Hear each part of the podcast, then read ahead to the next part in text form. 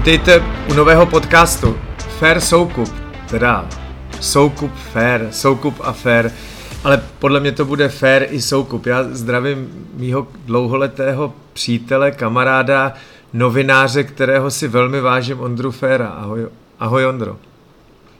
Ahoj Mirku, já tě zdravím z Prahy do Španělska, kde uh, trávíš léto a děkuji ti za, za možnost pustit se spolu do takovéhohle projektu, uh, protože já, abych pravdu řekl, jsem si vždycky velmi vážil tvojí schopnosti se pouštět do věcí a moc se s nima nemazat a těším se, že se s těma věcma teď nebudeme mazat společně. Eh, Ondro, nebudem si skládat komplimenty. My se známe léta, já vím, že jsi skutečně nezávislý člověk a teď budeme mluvit eh, možná hovorově, lidově, ale otevřeně, ale zase se s těma věcma nepářeš. A je věc, která nás oba dva spojuje, to je politika, tak pojďme na to. Pojďme na to.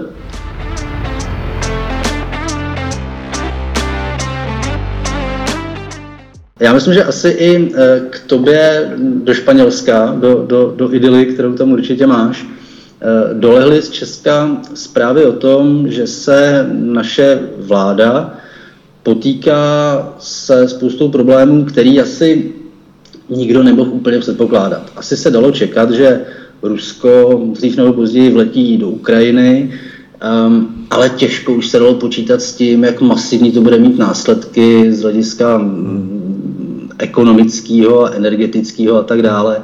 A myslím, že už nikdo nepočítal s tím, že aby toho nebylo málo, tak eh, nás postihnou fakt jako biblický, biblický katastrofy typu jako lesních požárů a tak podobně. Hmm. Eh, ta vláda opravdu jako řeší problémy, které jsou složitý. Já jí to nezávidím. Jako chápu, že, se, že jsou situace, která jako není příjemná.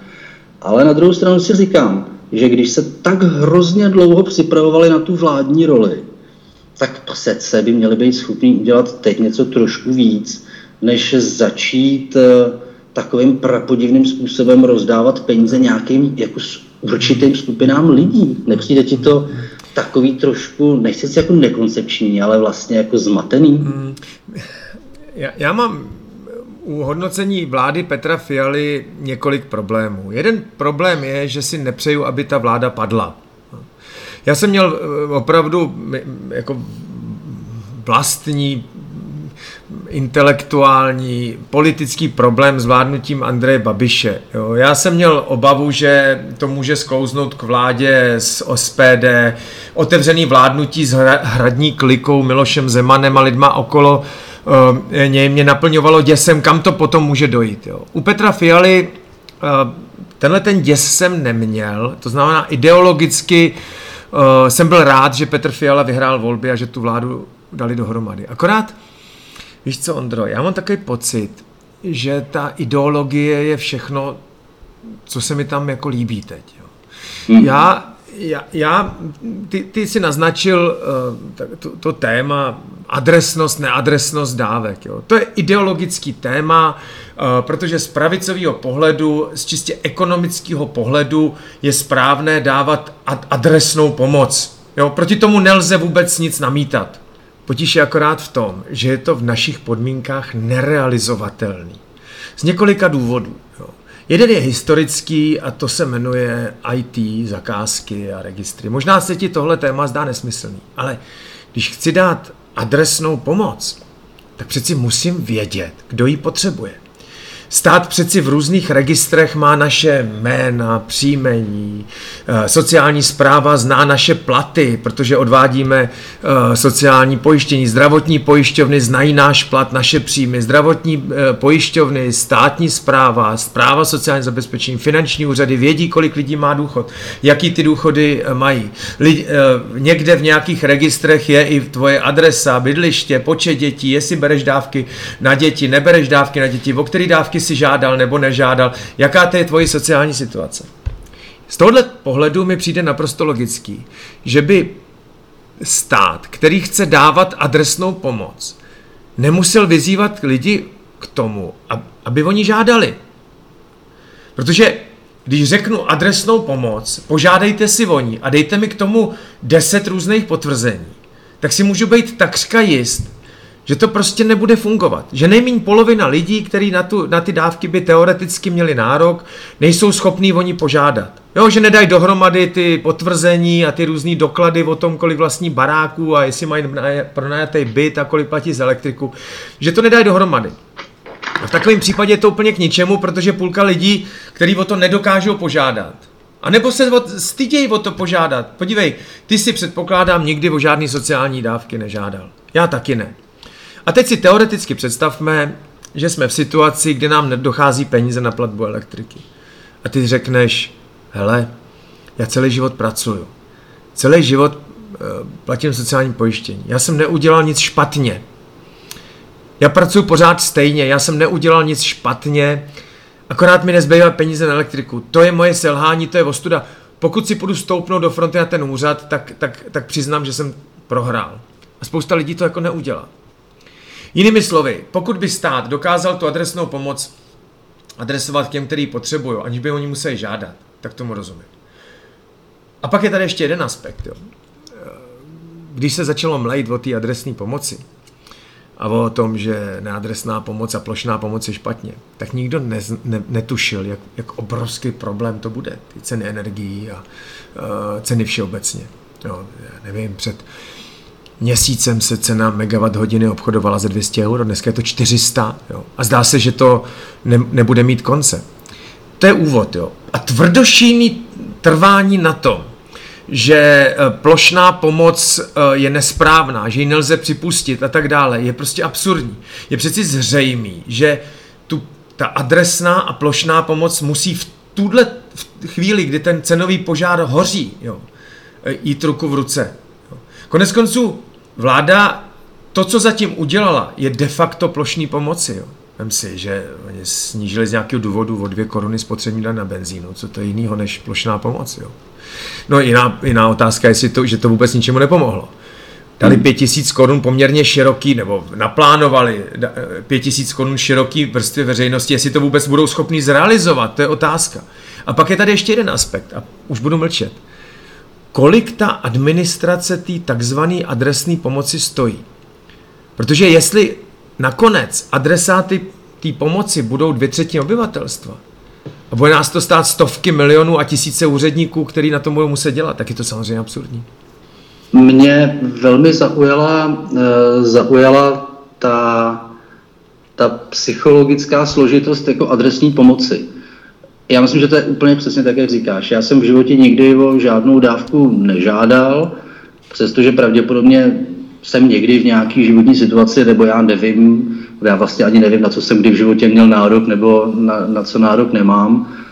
Popravdě řečeno nevím, jak ty, ale já jsem se třeba úplně roz, rozloučil s, s představou, že odejdu do důchodu a důchod starobní mě bude živit. Jo, to je jako naprosto bizarní představa, ale říkám si, eh, vlastně na jedné straně jsou tady eh, velké skupiny lidí, kteří se opravdu nezaslouženě dostávají do složité situace no. um, a vláda úplně neví, jak zadministrovat to, k ním dosa- to, to, jak na ně dosáhnou. A popravdě řečeno vládu trošku podezírám z toho, že uh, to dělá umyslně, jo? že ten, ten, ten, ta ponižující procedura toho, jako seberte si 20 dokumentů, které dokazují, jak jste něco nezvládli, vlastně má ty lidi jako odradit do nějaké míry. Tak. Na druhé straně mě hrozně zaujalo to, uh, říkal to pan ministr financí Staňura, od kterého mě to teda jako přiznám se extrémně překvapilo. Ten přišel s nápadem, že um, že eh, velké firmy, zejména energetické a banky, ale dokážu si představit, že se to bude roztahovat jako para, parametrem, eh, mají být extra zdanění eh, tam, kde dosáhli nějakého nezaslouženého zisku.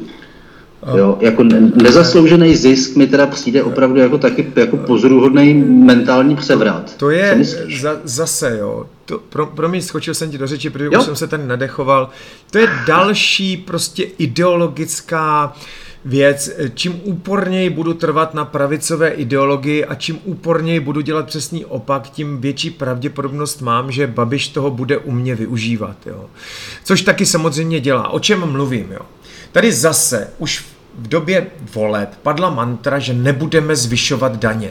Jo. Nebudeme zvyšovat daně. Vyrovnanosti státního rozpočtu dosáhneme tím, že budeme spořit.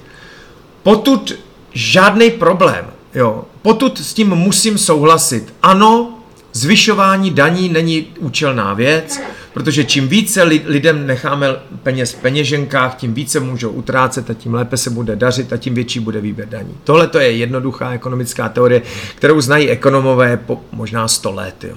To je pořád stejný. Potíž je v tom, že z té částky výběru daní musím hradit ty výdaje státu, na který jsem zvyklý. Jo, naše školství, zdravotnictví, silnice, sociální služby a tak dále a tak dále. Všechno tohle to přímo nebo nepřímo financuje výběr našich daní, ať už je to ze státního rozpočtu nebo z krajských rozpočtů a podobně. Tak. Když mi ty peníze ne, se nedostávají, no tak mám dvě možnosti. Buď ten stát nebude poskytovat tak širokou míru služeb, Jinými slovy, stát nebude vydávat řidičáky za 500 korun, necháme to udělat stát, eh, soukromý firmě, asi to nebude stát 500 korun. Asi to bude stát 2000 korun, ale nedá se nic dělat. Stát nebude dělat to nebo ono a, a tím uspořím. B je, kdo to bude dělat a kolik to bude stát. Tak. A pokud eh, mi, mi ty dvě částky ne, ne, neladí a už nedokážu, uh, už nedokážu na straně státního rozpočtu spořit, musím zvýšit daně. To, je celkem srozumitelný. Já si pamatuju, ke mně chodil eh, poslanec Vomáčka do televize a ten mi dával pořád dokola dva roky příklad, že by bylo dobrý v době digitální nemít v každém okrese barák pozemkového úřadu. Já jsem říkal, pane poslanče, ano, určitě by to bylo dobrý. Potíž je v tom, že za jedno volební období nikdo nezruší pozemkový úřad. Eh, eh, nikdo nedokáže prosadit, že se propustí 2000 úředníků. To si sice můžeme snít, ale realita je jiná. Nikdo to neudělá. Samozřejmě, že je to tak. Máme od voleb už skoro rok, dá se říct, nebo tři čtvrtě roku. Samozřejmě o nějakých výrazných úsporách nemůže být ani, video, ani, ani řeči, no protože si to není tak jednoduchý. Mimochodem, Ondro, když dáš někomu výpověď, a propustíš ho, tak to krátkodobě vede ke zvýšení výdajů. Protože tomu člověku běží výpovědní lhůta, většinou se nepředře v té výpovědní lhůtě. Pak mu musíš zaplatit odstupný a mezi tím musíš taky eh, místo dvou lidí najít pravděpodobně jednoho, nebo tak. A známe, eh, jak tyhle věci se eh, ve státní správě dělají obtížně. A na tenhle ten limit Fialová vláda si sáhla a přesto tvrdošíně trvají, že daně se zvyšovat nebudou. A vedle toho dělají to, že je chtějí zvýšit. Jo. Z nějakého důvodu zrušili superhrubou mzdu, což je řádově opravdu asi 100 miliard, jako mínus. A teď přišli s tím, že teda zvýší daně těm, kterým to vlastně přejem.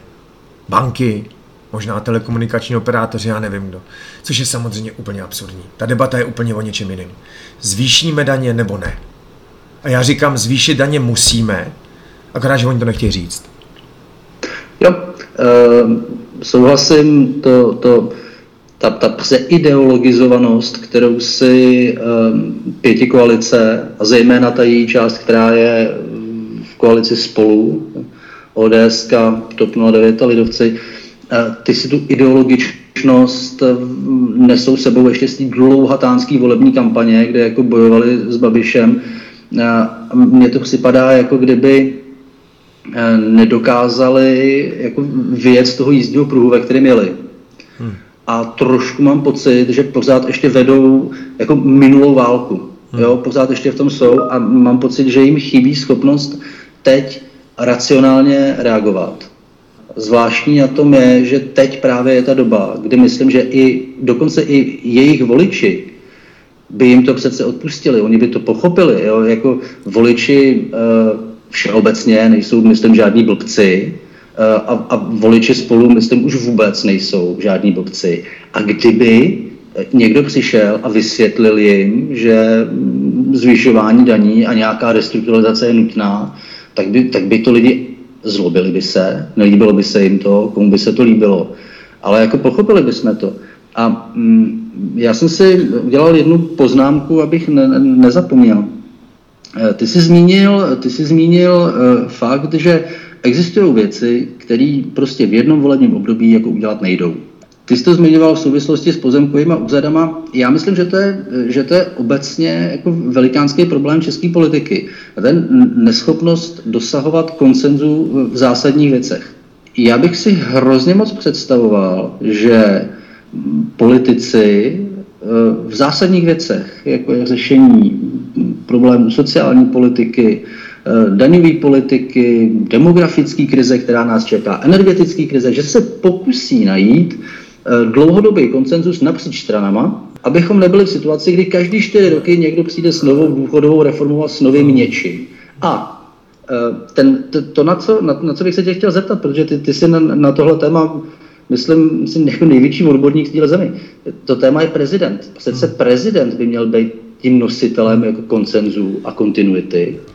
Můj dotaz zní, když se teď podíváš na probíhající um, je tam to, to, taková ta prezidentská rozesazovačka, jo, která, ta, která jako teď probíhá. Vnímáš tam mezi těma kandidátama někoho, kdo si vůbec jako uvědomuje tu obrovskou zodpovědnost, kterou by na sobě v tomhle měl vzít?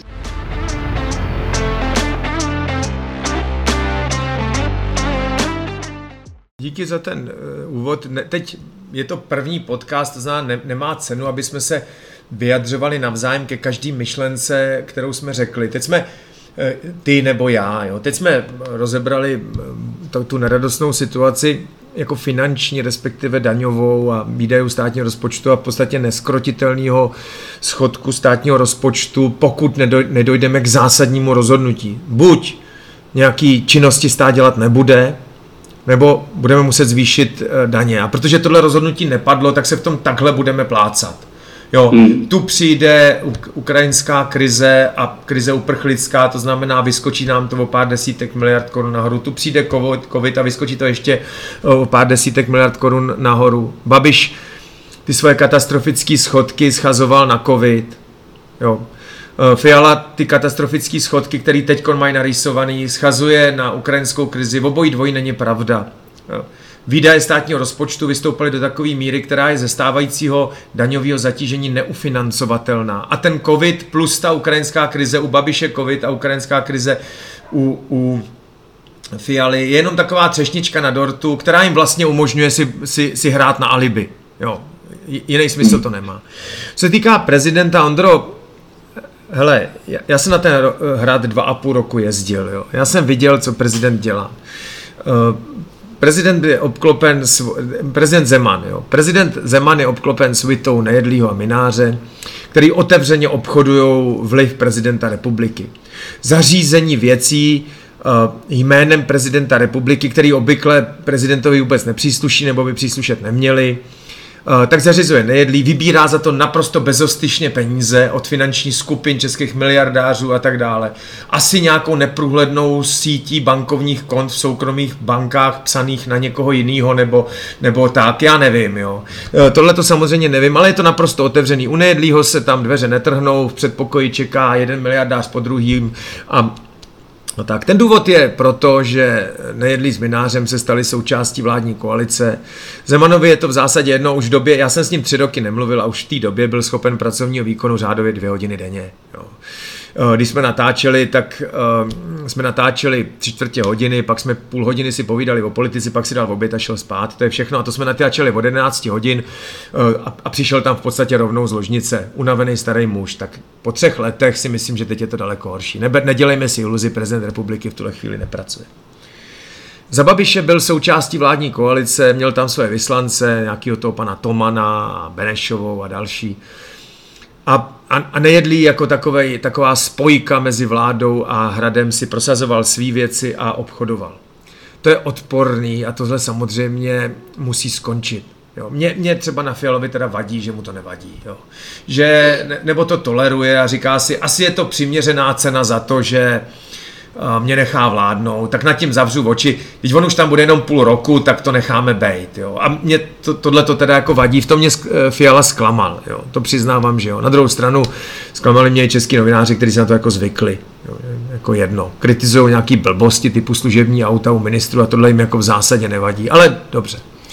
To je uh, katastrofický stav prezident, výkonu prezidentské funkce, který tady máme teď. A to To se nesmí opakovat. Doufejme, že ne. Já jsem přesvědčený o tom, že Středula je, je biznisový projekt nejedlýho z Minářem. Ne, ne nadarmo, okamžitě po oznámení kandidatury středul, středulou, středulou, tak Zeman ho okamžitě podpořil. Šéfa kampaně mu tam dělá bývalý protokolář na hradě, sklenář a, a ten chodí po novinářích a práská na všechny ostatní. Nevím. Mně přijde mi to podezřelý a je to taková, tak, taková podle mě pozoruhodná věc, kdy ta stávající hradní klika se pokusí udržet v sedle. Já doufám, že se jim to nepodaří. Na druhou stranu prezident by opravdu neměl být jenom taková nějaká morální ikona nebo nějaký člověk, který říká moudra do televize nebo píše do lidových novin. Jo. Prezident by měl eh, podle České ústavy má rozsáhlý pravomoci. Prezident republiky se může zúčastňovat jakýkoliv jednání vlády. Prezident republiky si může zvát jakýkoliv člena vlády k tomu, aby s ním konzultoval a vysvětloval mu věci. Prezident republiky se může zúčastnit každého jednání parlamentu. Pokud toto požádá, má kdykoliv právo uh, promluvit. Jo. Jiná věc je, proč to prezident nedělá. Jo. no tak prezident Zeman to nedělá, protože už na to má sílu, že? a hlavně ho to nikdy nezajímalo. Jo. Hlavně ho to nikdy nezajímalo. To já si myslím, že by se změnit mělo. Prezident v českém právním řádu určitě nemá protokolární pravomoci. Jo. To samozřejmě, že by si vláda vždycky přála, aby prezident byl stranou dění a byl nějakým nastřešujícím uh, kladečem věnců. Podle české ústavy na to ani nemá právo být pouhým kladečem věnců. Mimo jiný proto, a to už řeknu poslední slovo, když jmenuje všechny soudce, no tak logicky musí mluvit Ondro s ministrem spravedlnosti. Když jmenuje všechny generály, tak logicky musí mít nějaký vztah s ministrem obrany. Když jmenuje všechny velvyslance, no tak logicky musí mít nějaký vztah s ministrem zahraničních věcí. A takhle bych mohl uh, pokračovat dál a dál. Když jmenuje všechny univerzitní profesory, rektory vysokých škol, no tak přeci logicky musí mít nějaký vztah s ministrem školství. To dává rozum. Ty jsi zmínil jednu velmi zajímavou věc, uh, a to je ta česká potřeba Eh, mít eh, za prezidenta morální ikonu. A pokud tou morální ikonou není, tak se tvářit, že jí vlastně je. Eh, tohle je něco, co mě vždycky naprosto fascinovalo. A pro mě je to svým způsobem důkaz toho, že Česko, i když rádi tvrdíme opak, žádnou velkou demokratickou tradici nemá. nemá. A je, je, je zvláštní, že dneska se odvoláváme nebo nějaká část politiků, novinářů, elit se odvolává na, na památku Václava Havla a, a Václava Havla staví do role té morální, morální ikony.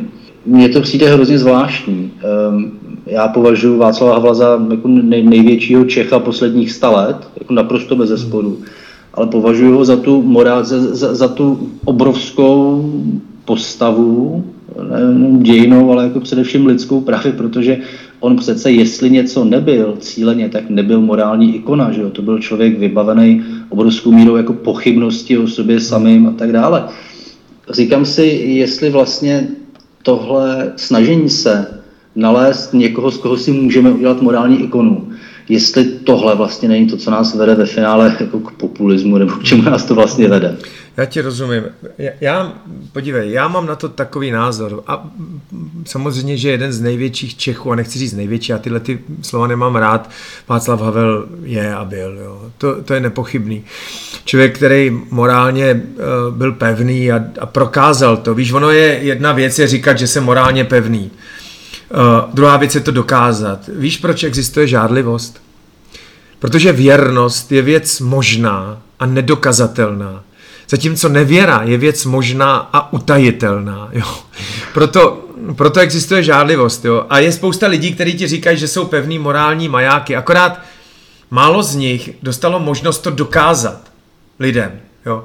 A Václav Havel to dokázal tím, jak byl vězněný, tím, jak obstál v době sametové revoluce. Na druhou stranu byla to doba, eh, která byla mnohem lehčí a mnohem těžší. Jo. Tehdy my jsme se jako lidi tolik nevyznali v zákonitostech eh, ekonomických a sociálních a tak, ale my jsme věřili těm vládním představitelům. Věřili jsme, že Václav Havel, Václav Klaus nás prostě z té mizérie komunistický vyvedou, což nás taky vyvedli. A ještě existuje jedna, jedna taková věc a tím nechci se dotknout Václava Havla. Víš, pozitivní emoce mají daleko větší trvanlivost než negativní. Eh, my už na dobu, kdy Václav Havel byl prezidentem, vzpomínáme v podstatě v dobrém. Jo. Eh, ty negativa, ty hádky, demise vlád, eh, podvody, různé korupce a tak dále, velkou privatizaci, to jsme vlastně už trochu zapomněli. Jo. Ale to je správně, proto na Václava Havla už vzpomínáme jenom v dobrým. Víš co, Ondro, na svoji první dívku, jo, vzpomínáš určitě v dobrým. I když se s tebou asi rozešla, protože že se jí líbil Pepík, jo? Já, já nevím, jo. Určitě na svoje první lásky vzpomínáme v dobrým. A na, a na tu negaci, kdy jsme ji chtěli zaškrtit a znenáviděli jsme ji do sedmého kolena, protože nás opustila s Pepíkem. Na to už jsme jako zapomněli. Jo. Tím nechci samozřejmě se dotknout Václava Havla. Ale já, já si myslím, že teď jako vyloženě doba na prezidenta, který bude jenom morální autoritou, který bude sečtělý, bude mít rozhled, úplně není. Jo. Je, politik by to měl být, protože Česká ústava dává opravdu prezidentovi široký pravomoce. To je oblíbený mýtus, že prezident republiky má malý pravomoce. Kdykoliv nám Miloš Zeman chtěl ukázat, jak je silný, tak to dokázal. Jo. A to si vememe, že těch naschválů dělal v podstatě málo. Jo. Při jmenování některých ministrů, ne, ne, ne, zase nedělejme z Miloše Zemana sáň, jo. při jmenování některých ministrů, jo, obrovský zásek udělal, když jmenoval Rusnokovou vládu. To byl průser. Mirka Němcová mu tam tehdy přinesla prostě 101 podpisů a on, si, on prostě řekl, že ne. A najednou jsme s Hrůzou zjistili, že to, to nejde zvrátit. Jo, že si může fakt dělat, co chce. Od té doby je v podstatě hodnej. Vyjma bizarních jako akvárií, kdy vyslýchal nějaký ministry tam prostě z křesla za sklem nebo co. Ale, ale v podstatě je hodnej. Mohlo by to být jako horší. Jo. A já, já si myslím, že prezident by měl být politik. Proto se přiznám, že nějaký řeči o tom, že Danuše Nerudová nebo prostě nějaký moderátoři nebo komici nebo uh, univerzitní profesoři, kteří by se měli stát prezidentem, jim úplně nevoní, protože nemají zkušenost s tou politikou. Jo.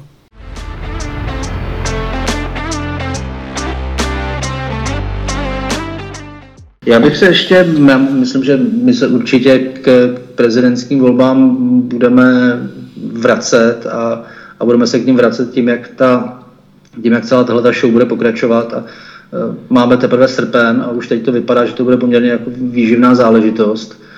Um, já bych se možná ještě malinka to vrátil k, k ústavě a k ústavnosti. Jo. To je uh, takový, ono to zní jako strašně vznešený téma. Když se řekne ústava, tak člověk má prostě pocit, že, že se před ním tyčí nějaký monolit, který ke kterému, ke kterému by, by, by měla být eh, vžitá nějaká úcta a tak.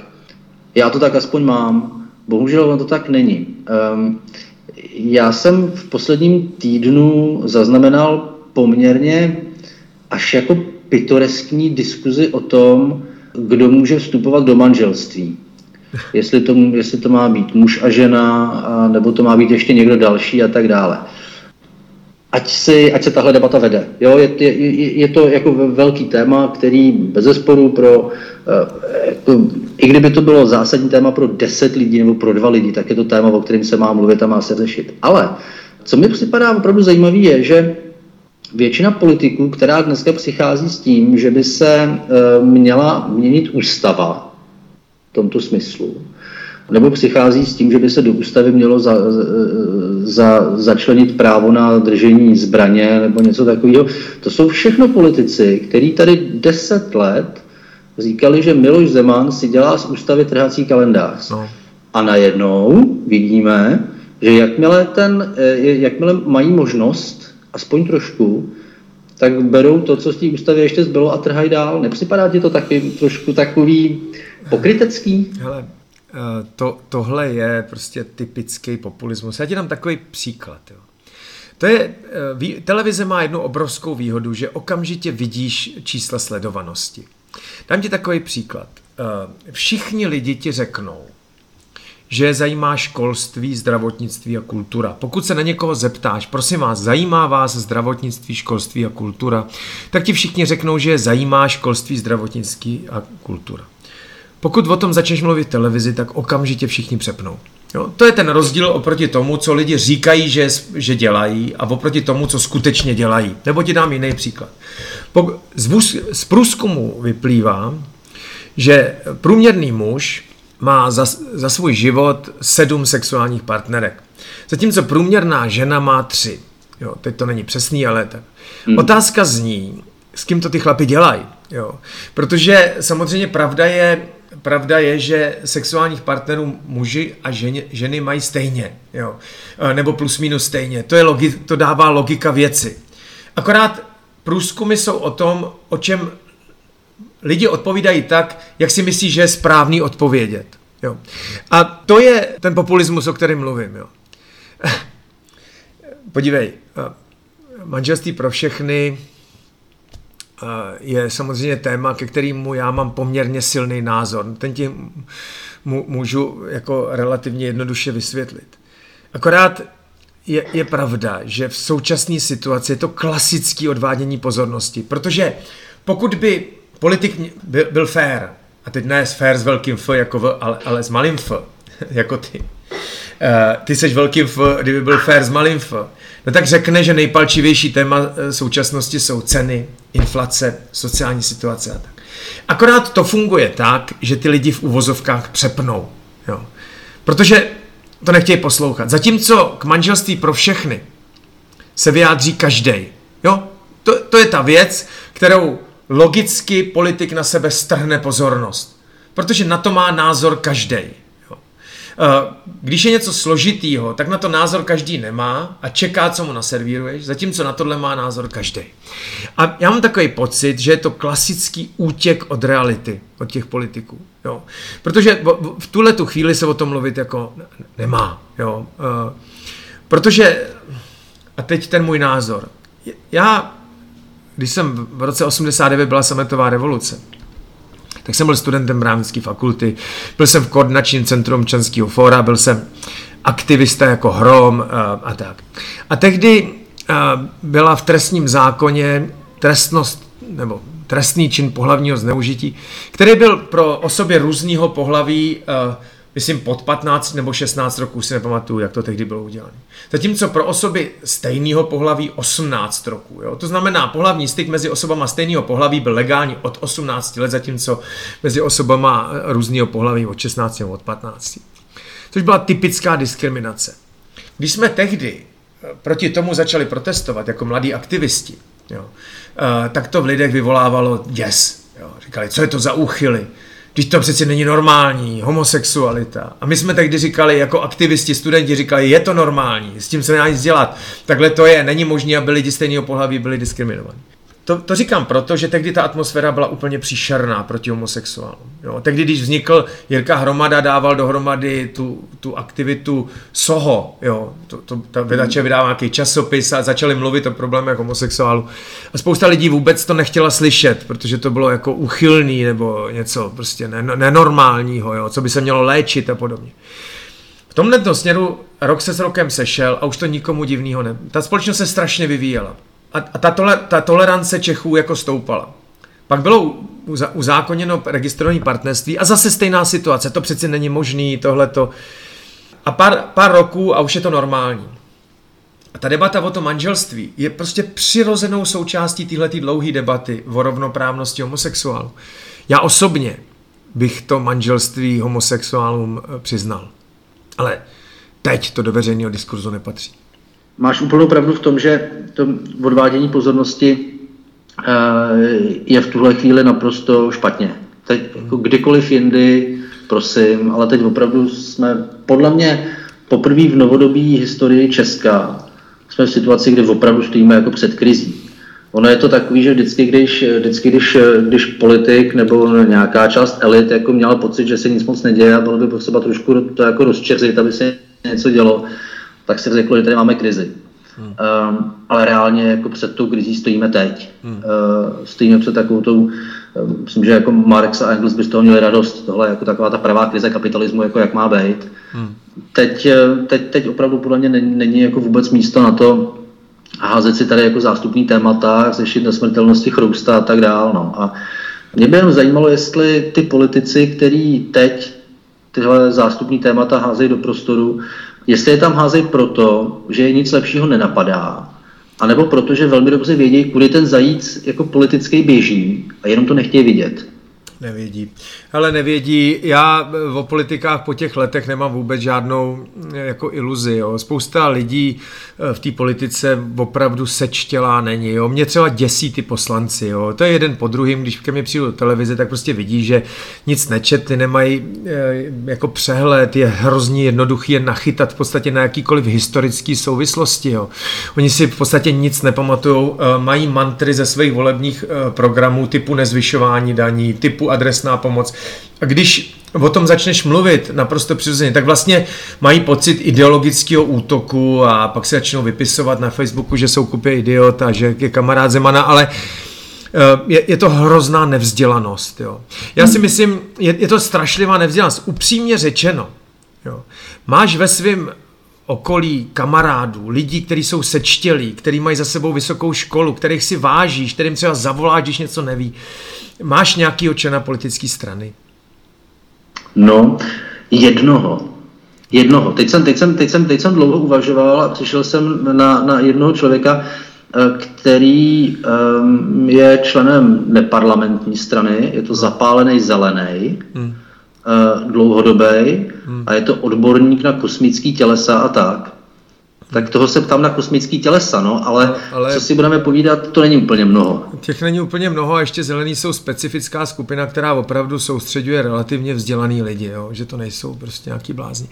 Ale, ale, ale dobře, já jsem ti chtěl naznačit, že té politice ta hrozivá nevzdělanost je opravdu příšerná. Upřímně řečeno, podívej se na Babiše. Já nevím, co Babiš v životě přečet. Já ho nechci urážet, ale pravděpodobně akorát Honzíkovou cestu, jo jako ta absence jakýkoliv historických souvislostí nebo jako přijetí myšlenek někoho, který něk, ně, někdo napsal. Jo. Ta naprostá empirická primitivnost, kdy hodnotí věci jako, jakoby svojí logikou, poměrně primitivní. Jo. A, a samozřejmě získává odezvu lidí, je, je jako strašlivá. Jo. To, Eh, tohle takhle je. A já mám takový pocit, že ty zástupní témata ty politici vybírají spíš instinktivně, než aby jim to někdo radil. Protože oni najednou vidí, co na sítích jako lidi zajímá. Jo. Když tam napíše nějakou teorii k důchodové reformě, tak tam má dva lajky nebo dva komentáře. Když napíše chci manželství pro všechny, tak tam má prostě dva tisíce lidí, kteří mu říkají, že je idiot.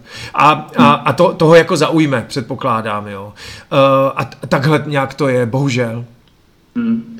Je, mě zaujala zase jedna, jedna věc, kterou, kterou si teď řekl, to, jak Babiš formuluje svůj pohled na svět a na události jenom na základě své vlastní optiky a navíc ještě, to je aspoň moje zkušenost s ním, uh, on má takovou zvláštní schopnost, nevím, jestli si to tak vybavuješ taky z diskuzí, který jsi s ním měl, že on ve chvíli, kdy něco říká, tomu bezmezně a spontánně jako věří.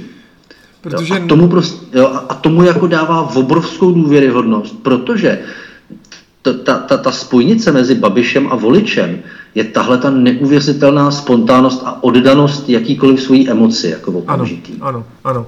Jo, bez, bez rozmyslu eh, říká vlastní názor, který je ovšem Eh, form, eh, jako modelován a tvořen pouze nějakou empírii, nějakou, nějakou vlastní úvahou nad aktuální situaci. On vlastně ne, on má, jeho svět je jednoduchý, on není zatížen historickými souvislosti, on není zatížen vzděláním.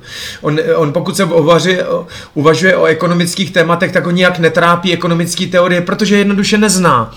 To je to samé, když hovoří o právu systému soudnictví, státních zastupitelství a tak dále, tak on vůbec ne, ne, nezná Eh, proč vzniklo státní zastupitelství jako součást výkonné moci, proč mají být soudci nezávislí a tak dále a tak dále. On to prostě vůbec neví a eh, v tomhle směru eh, mu nezbývá než závidět, protože jeho svět je jednoduchý. Náš svět je o něco složitější. Ondro, ale máme za sebou ta... 40 minut a já si myslím, že nás nikdo neuposlouchá díl než 40 minut. Já si právě taky myslím, teď mě to napadlo, ale já jsem si dělal během všeho, o čem jsme si povídali, tak jsem si dělal poznámky. A těch poznámek mi vyšlo asi tak na stránku a půl, eh, když odečtu to, co po sobě nepřečtu, tak jsme na stránce. A myslím, že to je tak na to, aby jsme se sešli znova.